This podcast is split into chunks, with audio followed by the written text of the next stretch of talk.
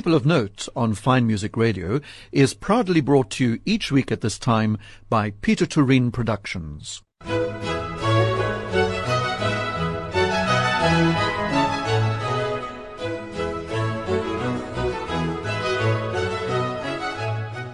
This is Rodney Trudgeon welcoming you to this week's edition of People of Note. This week we're going to be talking about a rather curious subject, a book that's been published called Snook on the Couch by Robin Emsley. Now, Robin Emsley is a professor of psychiatry at Stellenbosch University, the Faculty of Medicine and Health Sciences, Cape Town, South Africa. He holds the Sarah Turoff Chair for Schizophrenia Research. He is an internationally acclaimed researcher in the field of neuroscience of psychiatric disorders and is the author of over 300 scientific publications. Now, this is his first non-academic publication, and just a little footnote here says he is an aspirant serious fisherman. Robin, welcome to People of Note. I think my first question to you has to be why have you, as a psychiatrist, written a book on snook and called it On the Couch? Okay, well, it's actually quite a complicated story, but um, about eight years ago, um, our family uh, bought a, uh, a beach house down on the west coast near St. Helena Bay. And um, that was the first time that I came face to face with this fish called a snook, really. I mean, I'd grown up uh, knowing a bit about it, but never really experiencing it. And um, it fascinated me, the fish, just its appearance, and the fact that so many people on the west coast um, it was a central part of their life in terms of catching it and eating it, and they all love snook. So we tried the snook and uh, didn't love it. so um, that was one of the things. But uh, just the appearance of the snook was the first thing that interested me. And then I started taking photographs, and I went down to the St. Helena Bay harbour when the snook were running, and I found that the snook people, the people who catch the snook, are actually just as interesting as the fish. So uh, I kept on taking photographs every year when the snook were running. And uh, I thought, well, this is really something that should uh, go into a book. And that's what I started working on. And then I realized that um, there was a lot more to it than just the superficial catching of the fish and the people. And a lot of ideas and contemplations came through which I realized needed text. So the text came as an afterthought. And the text started around the fish and eating the fish, and it moved on to the wonderful characters, uh, the snook people on the west coast who who catch the snook, and then it moved beyond that and into my own field uh, of psychiatry, uh, neurobiology, and uh, it just flowed spontaneously, I think. Um, and trying to look at this animal um, through the eyes of a psychiatrist, of a neuroscientist, and um, just providing some of my life experiences, and it was a wonderful uh, process uh, for me. It was it's the first non-scientific book I've written. I'm not a natural writer, and um, but uh, it took me a long time. But that's basically how it happened. May I say, you say you're not a natural writer, and I've not read any of your academic stuff, but um, certainly reading this book, not only did I discover it was a very pleasant narrative to read through but I also picked up a very quirky sense of humor, and sometimes maybe one thinks a psychiatrist might not have the sort of sense of humor that you bring up here, because there were many times that I had a good laugh and smile at your comparison of the snook to human behavior and to humans and their lust for live animals and killing them and eating them. So the book does have a sort of it's by no means, when I first saw it, Robin, I thought it was yet another recipe book because you also say in the book how many recipe books there are. Until I started reading it, I thought, gosh, this is a sort of psychological study of the snook, the snook people, and even us, us people who eat or don't eat snook. Would you agree with all that? Absolutely. And yes. are you glad it turned out like that? Yes, I am. So um, the snook became the metaphor for the uh, the things that I was thinking when um, when looking at the the snook and the and the catching of the snook, and um, from my own perspective. So um, I uh, these days I'm a researcher, um, specifically researching schizophrenia, which is a very serious psychiatric disorder. But one of the central components of schizophrenia is impairment of insight, of self awareness, and of ways of interacting with the environment. So these are the issues that I address in the book. Uh, and I've tried to do it in a way that's accessible to uh, non psychiatrists, non neuroscientists. The man in the street. yeah, yeah. And as you say, um, I've done it in a light-hearted way. Um, it's actually dealing with a very serious, somber topic. Yes, that's what I discovered yeah, as well. Yeah. But I thought that um, naturally, a, a, nice way of dealing with that is is using humour, and uh, that's the approach that I took. Right. Okay. Now, I want to find out. I mean, one of your chapters is called The Soul of the Snook, which I thought was going to be some sort of lecture about the history of the snook and its evolving, and it's absolutely not. And um, parallels human life and all that. But let's have one of your pieces of music first Stranger on the Shore by Acker Bilk. Tell me a little bit about why you've chosen this. Well, perhaps I should start by saying that I'm, um, I'm a music enthusiast, but not an expert. And um, whenever I'm uh, confronted with a topic, I like to analyze it. I like to try and work out why I like it in particular. So you asked me to choose a few songs, a few music pieces, which I did, and uh, I decided that uh, to me, what makes a specific piece extra special and uh, then I think of that in terms of neurobiology, neuroscience. And um, as I say, I'm not an expert, but I just think that if you look at all of the music out there, such diverse, different approaches to music, but they all seem to have one thing in common, and that is the end result of doing something to our emotions. So, um, the vast majority of music appeals to our emotions. And um, there are different components to music that uh, can stimulate our emotional experience. So whether it's the melody, the lyrics, the the harmony, the rhythm, uh, whatever it is, they combine to conjure up a feeling of great pleasure in me, at least, and I guess in everybody. So that means that in some way the pleasure centers in our brain are being stimulated.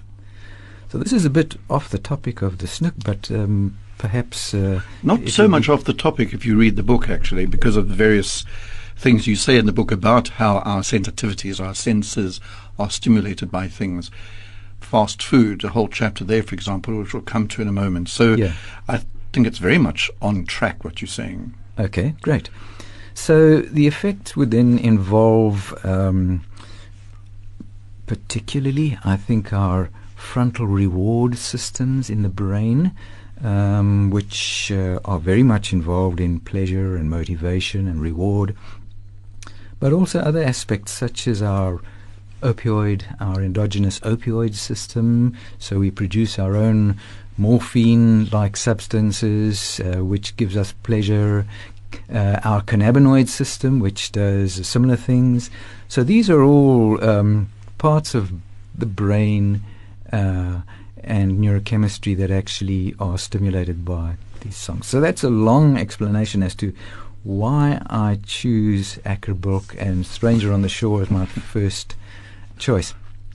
I think I'm going to be listening to it now with completely new ears after that introduction. Thank you. if I could add something. Yes. So the, the, other component that I think is very important in in enjoying music is um, memory and um, having experienced that particular music previously. So familiarity kind of heightens the, the pleasure of anticipating what's coming next in music. And this song go, takes me back, this uh, tune takes me back to my medical school days. And there was a there was a band at medical school around my time. This is the late 60s, the early 70s. Uh, and the band was made up of medical students. It was called Louis the Jeep. And uh, nobody remembers the band. But they were phenomenal musicians, and they were way before their time. So instead of the traditional three guitars and uh, and ba- a drum, they actually had wind instruments, and they wrote their own music. And uh, they uh, actually, at that time, the big uh, competition for bands was Battle of the Bands, and uh, they entered and won the competition. And I think they would have gone on to be great, great musicians uh, but they didn't. So they went on to become gynecologists and pathologists and whatever, and nobody ever heard about them. But the guy who played wind instruments in the band, I remember once listening to him practicing for a, a holiday, a vacation job to, to earn extra money. And this, the tune he played on his clarinet was uh, Stranger on the Shore. And I was just taken aback by the fact that this guy who'd been playing heavy rock music sat down and played this incredible song. And uh, since that time, it's it's been very special to me, and that's exactly what it does. It evokes feelings of pleasure, of almost euphoria when I hear the song.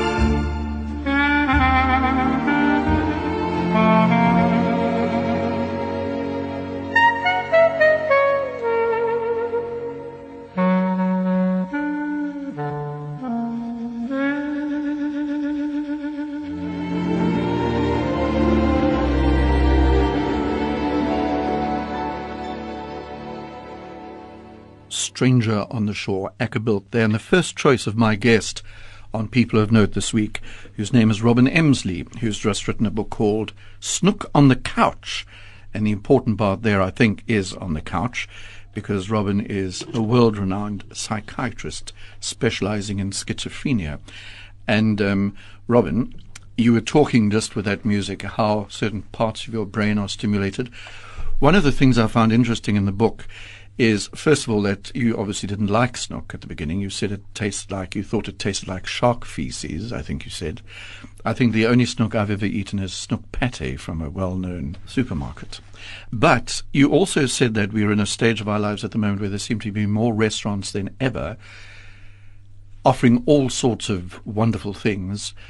And offering our taste buds and therefore brain cells a curious sort of stimulation that perhaps didn't exist 50 or I mean it must have been there but it's now being played upon isn't it by the commercial world? Absolutely. So uh, I think in the book around the snook and uh, us catching and eating the snook um, I focused on this whole thing around us as a species um, having developed uh, the function of eating way beyond its original intentions just to satiate our hunger. Mm. Yes, because you also say sometimes you go to a restaurant not actually to quell your hunger, but for the experience of going to the restaurant. Exactly. Where you might not even be hungry. Exactly. So, um, in terms of our eating uh, physiology, um, there are two major brain systems that regulate how much we eat.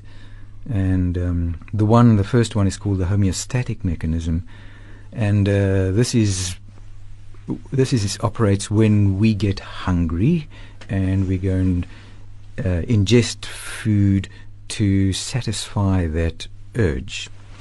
And um, the other one is um, more interesting, and that is the hedonistic system.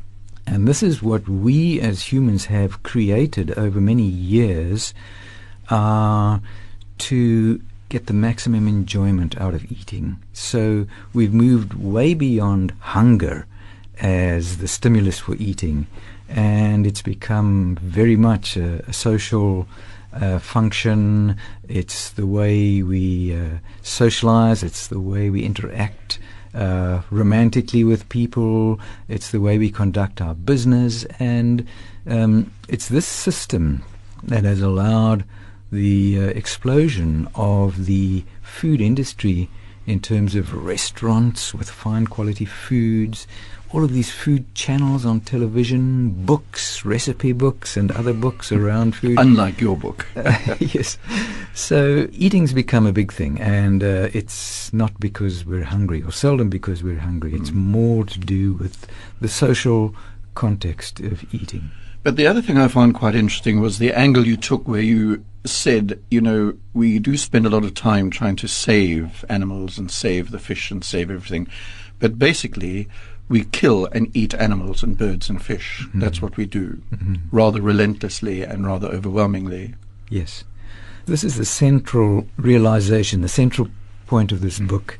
And it's a very serious thing, and I refer to it as a great injustice. And uh, that's just the realization that, you know, um, we as a species and, and a lot of other species, um, in order to survive, we have to catch other animals, kill them, and devour them. That's part of our way of surviving. And that's an awful thing to contemplate, particularly given the way that we place such high value on life, not just on human life, but on, you know, our pets uh, and other sentient being animals.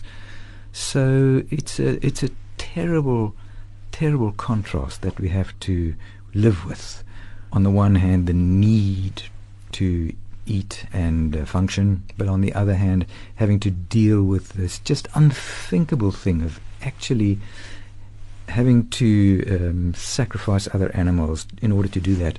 So that's what I refer to as the great injustice, and I explore the ways, some of the ways we deal with this, uh, and some psychological defense mechanisms, and specifically the one we call denial, which is. Um, he said with a wry smile. which is a very important Yeah, uh, yeah. mechanism, and it allows us to actually enjoy food and uh, and not focus on these other awful components to what we're doing. Yes, you said, you know, you go into a magnificent restaurant with its beautiful lighting and everything and have this lovely food presented to you. Meanwhile, in the kitchen, there's bits of body all over the place and entrails pulled out and thrown into the bin and blood everywhere, which we don't see. Yeah. And we choose not to focus on that. we, we, we choose to focus on the on the nice parts of, of eating. Let's just take another music uh, break now before I ask you about expressions and smiling, which I found very interesting as well. A whole psychological guide to smiling, whether you are a snook or a human being. Uh, Linda Ronstadt is coming up now, and a reason for this, Robin? This particular song, Blue Bayou, uh, Linda Ronstadt, well, it's just one of those pieces of music that has um, appealed to me greatly. Roy Orbison apparently wrote the song initially. He sang it very well, but it's almost as if he wrote it for Linda Ronstadt. It became her signature tune, and it just does wonderful things to me when I when I sit down and listen to this song.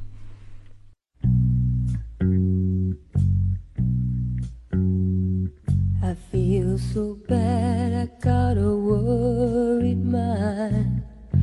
I'm so lonesome all the time. Since I left my baby behind on Blue Bayou. Saving nickels, saving dimes working till the sun don't shine. Looking forward to happier times on Blue Bayou.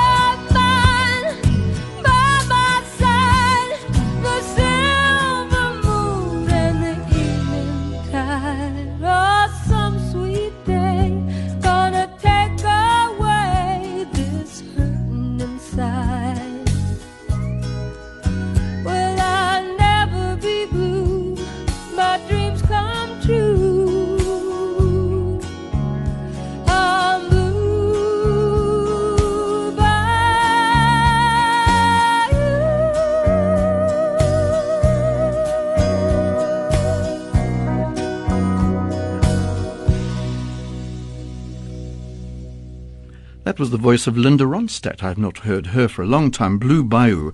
And the second choice of my guest on People of Note this week here on Fine Music Radio, Robin Emsley. We're talking about his book, Snook on the Couch. And if you read this book, you will discover it's not a recipe book on how to cook snook, but will tell you a lot about yourself, life, the earth, evolution, and all sorts of things like that, along with some lovely pictures. One of the chapters I found amazing is called An Albino Bulbul, this bird, the bulbul. And it gave credence to what you were saying. Your whole point of putting it in was this idea that animals basically are not stupid. They've got some form of perception that we often as humans don't give them granted for. Mm-hmm. Would you like to just explain in your terms what you mean? Mm-hmm. So this was prompted by the uh, the facial expression of the snook, which is which is absolutely amazing, and it has features that are very human-like. I think the most prominent feature are these huge eyes that seem to be looking at you. And um, I speculate that they look at us with uh, an, with an appealing kind of uh, effect, and um, then started thinking about this snook that has just been caught. How traumatic was that, and how aware was that snook of that whole process? We just tend to think catching fish is great, and um, they don't really feel anything. They don't experience everything anything, and is that actually correct?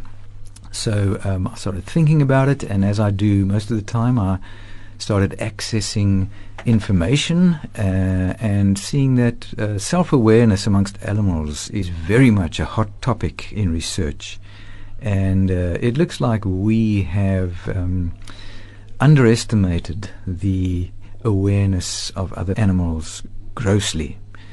So the snook itself uh, probably has a degree of self-awareness. And then I recalled an experience that I had some years ago when we were on holiday down at Hermanus and there was this group of birds, Cape bulbuls, and one of them was an albino. And uh, I was watching them during the holiday and this albino bulbul was part of the flock but acted differently. One of the things it did was uh, when the, the rest of the bulbuls landed in a bush, uh, this one actually came and landed on a cream, a light cream coloured umbrella of ours.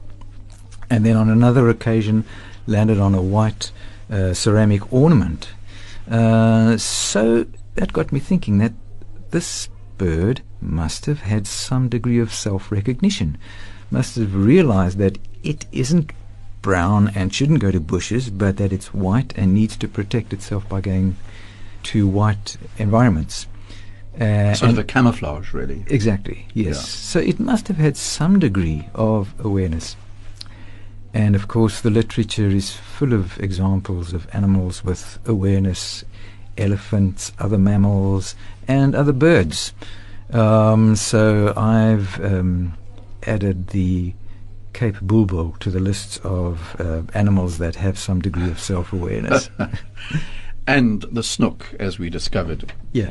Because one of the other things about the snook, and I can assure you I don't know much about the snook or indeed the West Coast, but it's always appeared to me to be a rather ugly fish. And I didn't realize that they bit. Apparently, they can give you quite a nasty bite. Mhm. And they've got this odd face, as you said. You mentioned the eyes. But it's this forward protruding jaw, isn't it? And it looks though it's constantly in a scowl somehow. Yes, yes, yeah. That's one of the other features that I focus on um, the protruding jaw, uh, the look of sadness, but also the protruding jaw may be a sign of uh, stubbornness. And uh, that's what I see in my family as well. my wife and chil- children, particularly when I offer them my good advice. Yeah. Uh, the, the jaw seems to protrude progressively more and more. But you also said something very funny where you said, who knows, maybe under the sea, in their own environment, maybe it's not quite so much of a scowl Yeah. when they're wandering around eating other little fish. Yeah. So it's this whole chain, isn't Yeah, it? yeah. And then also talking about expressions and awareness. I find it interesting. One sees this all the time on television, and you don't think about it. When an animal is being killed by a lion, or a, a gull or something is e- killing one of its partners, there doesn't seem to be a look of pain on the mm-hmm. victim's face. It's a, mm-hmm. it's a look of acceptance. Mm-hmm. And I thought when you see a little, what are those things, an antelope being eaten by a tiger or a lion, they don't, they just look as though they're accepting what's going on. Mhm, Yeah. It's almost as if it's part of nature and part of this acceptance of the the great injustice that Mm. they either have to hunt or and one day they're going to be hunted and uh, that's just the way it is. Yes. And um, but- and getting back to the stubborn jaw on the, on the snook, this is actually fascinating because I kind of tongue in cheek, uh, well, definitely tongue in cheek, uh, speculated as to maybe that indicates that snook uh, are what we would call uh, have obsessive compulsive personalities because stubbornness, uh, rigidity is one of the features of of being precise perfectionistic, and that this is something that um, has helped them to survive uh, throughout millions of years because they live in an unchanging environment. And I speculated that because the environment is changing so rapidly with climate change, maybe this stubbornness, this obsessive compulsive approach to things is not going to stand them in good stead.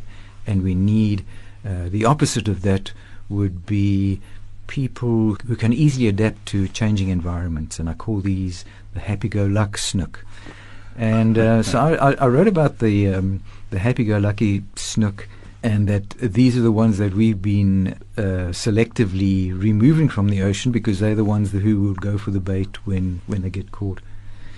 But to my great surprise, after having written this book, I came across some literature uh, indicating that fish have personalities and that uh, they don't call them obsessive compulsive and happy go lucky snook, but they're called bold fish and shy fish, and that any group of fish will have different degrees of boldness and shyness, and the, the group composition will actually determine the behavior.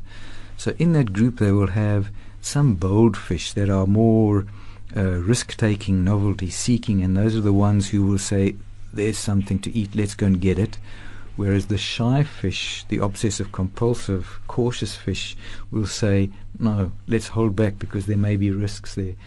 So the number of bold and shy fish actually will determine the behavior of them. So my tongue-in-cheek uh, um, contemplation of snook personality is in fact not so far removed No, from reality. gosh. he must have made you feel good when you saw that paper I did. after the book I was published. Yeah. I, I actually the the guy who who does a lot of work here is um, an emeritus professor, Robert Elwood from Belfast University. So I actually sent him a copy of my book. I was so surprised, and I sent him a copy of a book, but I don't think he knew what to make of this book. he he kind of diplomatically repo- uh, wrote back to say, "I enjoyed your book." Yes. Interesting. That's a word that covers so many problems. Yeah. Bird on a Wire, the Neville Brothers. That's your next choice, Robin. Yes. Is there a reason you've included this one? Just, uh, I love Leonard Cohen's music. Uh, I don't think he's the greatest of singers, and uh, the rendition by the Neville Brothers, I just think is fantastic. Like a bird on the wire, like a drum in a midnight choir. I have tried my way to be free,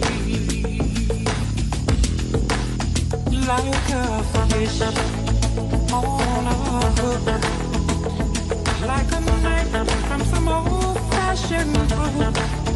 I all oh, my ribbons for oh, oh,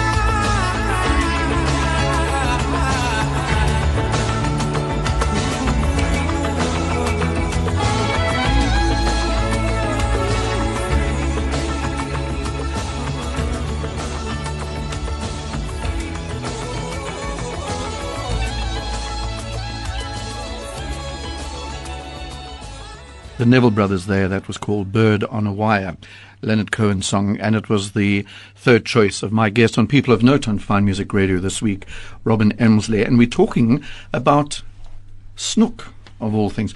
You know, Robin, just before we, well, as I began, you said you really didn't like snook and you spoke about sort of bits of it inside it, eating it. Just explain it. Things that look like veins are actually worms and it's being eaten from the inside. It sounded absolutely terrible what you wrote. It made me think I'm never going to try a snook. Uh, Although you did, clearly. Yeah, and yeah. So, uh, you know, I was introduced to the snook when we moved to the West Coast, and everybody raves about this as being a, a wonderful meal. And we, we tried a few, we bride a few, and um, our experience was different, and we just struggled. It was awful. And then we had heard all of these stories about snook worms and pup snook.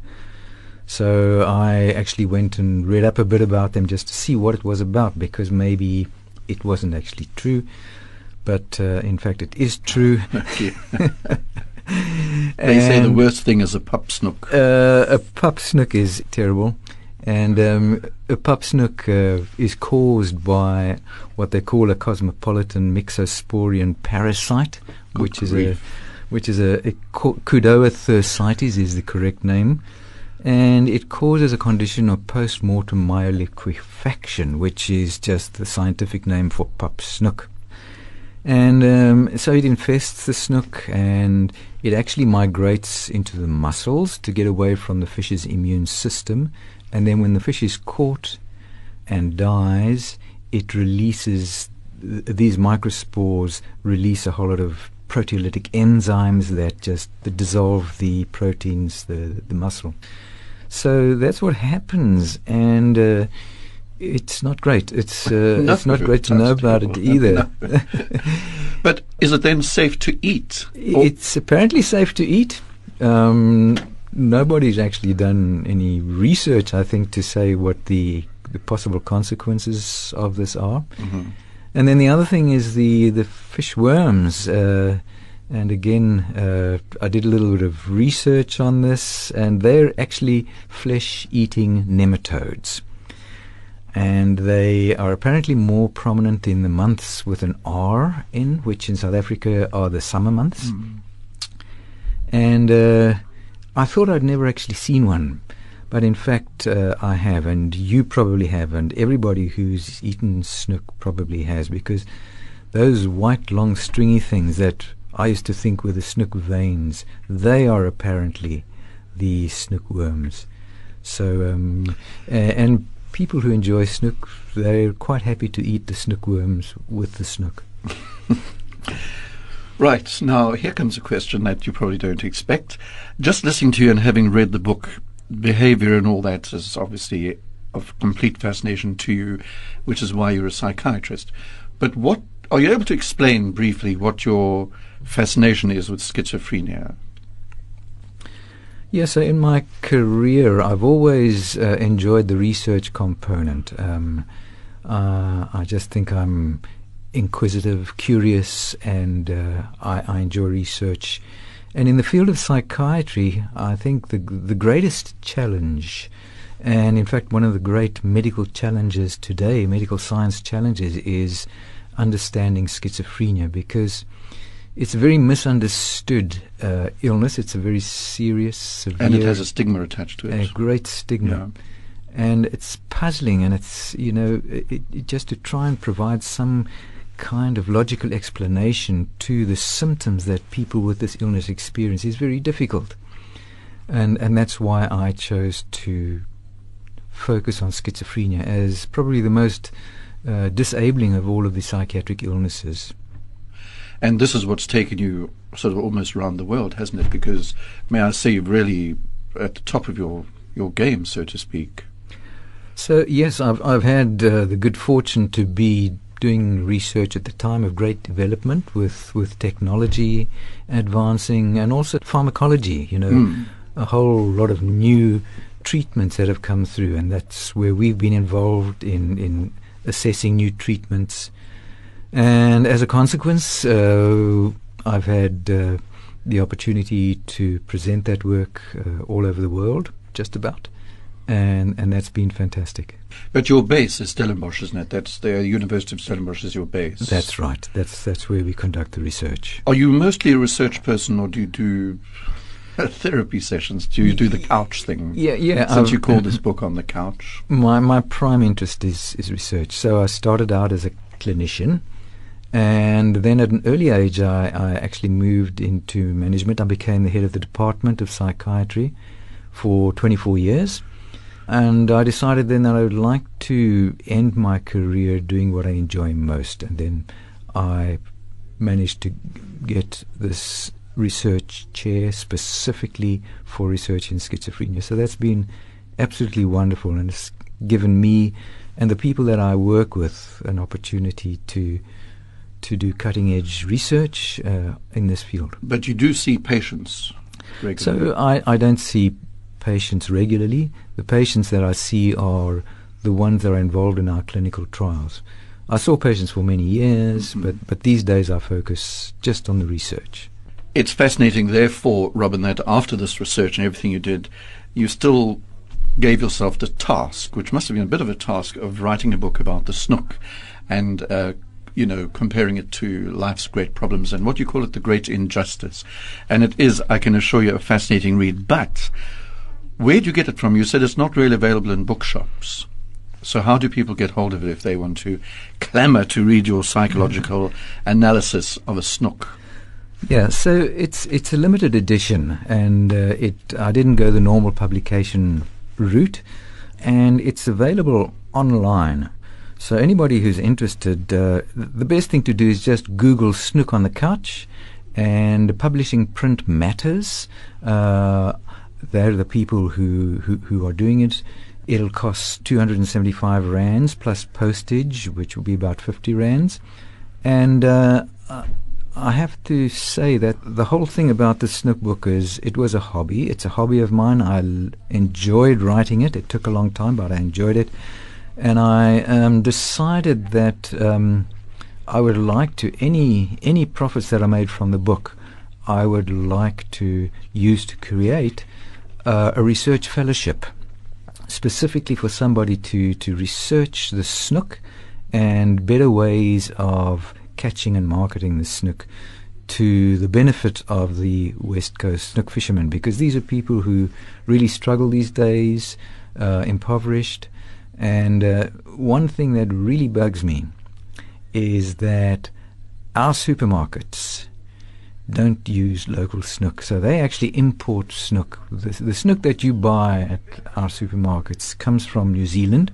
Oh my goodness. And uh, that seems ridiculous. it does. It it just doesn't seem right. Right. And the reason apparently is that the, the, the quality of the imported snook is, is, is better. So maybe if we could look at ways of improving the quality of our own snook, it would stimulate the the whole snook. And this is where the proceeds of this book will go. Uh, that, that's what I'd like to do, specifically to, to find some young PhD, aspirant PhD researcher who could make this a project and, and Gosh. do it. Well, hold hands for that. Thank you. Robin, before your last piece of music, I'm going to read what you said right at the end here because now this is the. You had to formulate a diagnosis. The diagnosis is a snook post traumatic stress disorder and major depression with underlying obsessive compulsive personality traits. That is your psychiatric uh, summation of the snook. That's right. And you still don't like eating it. I still don't like eating it, and uh, I still feel very sorry for the snook that gets caught like that. Okay. Well, thanks for an, an unusual and interesting conversation, Robin. And Thank you. I, you're also in my good books now because you've chosen one of my favorite popular songs to end. Dream a Little Dream of Me with the Mamas and the Papas. Is there a reason you chose this? Just, it's a wonderful song, and uh, Mama Cass uh, must be one of the best singers of all time. Robin Emsley, thank you very much. Thank you very much. And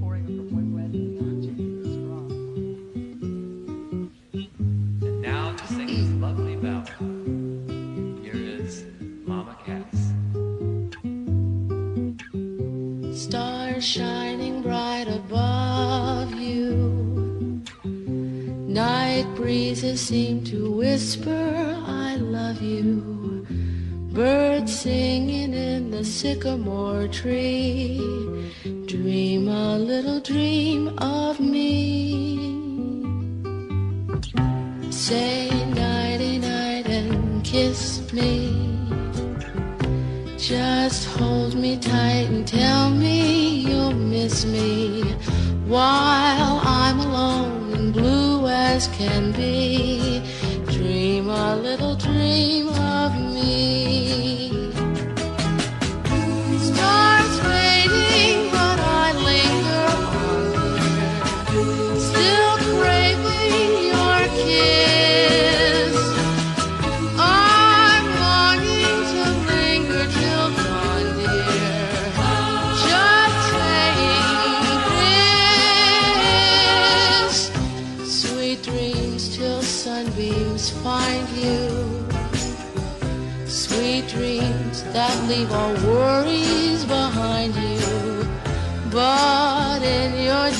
whatever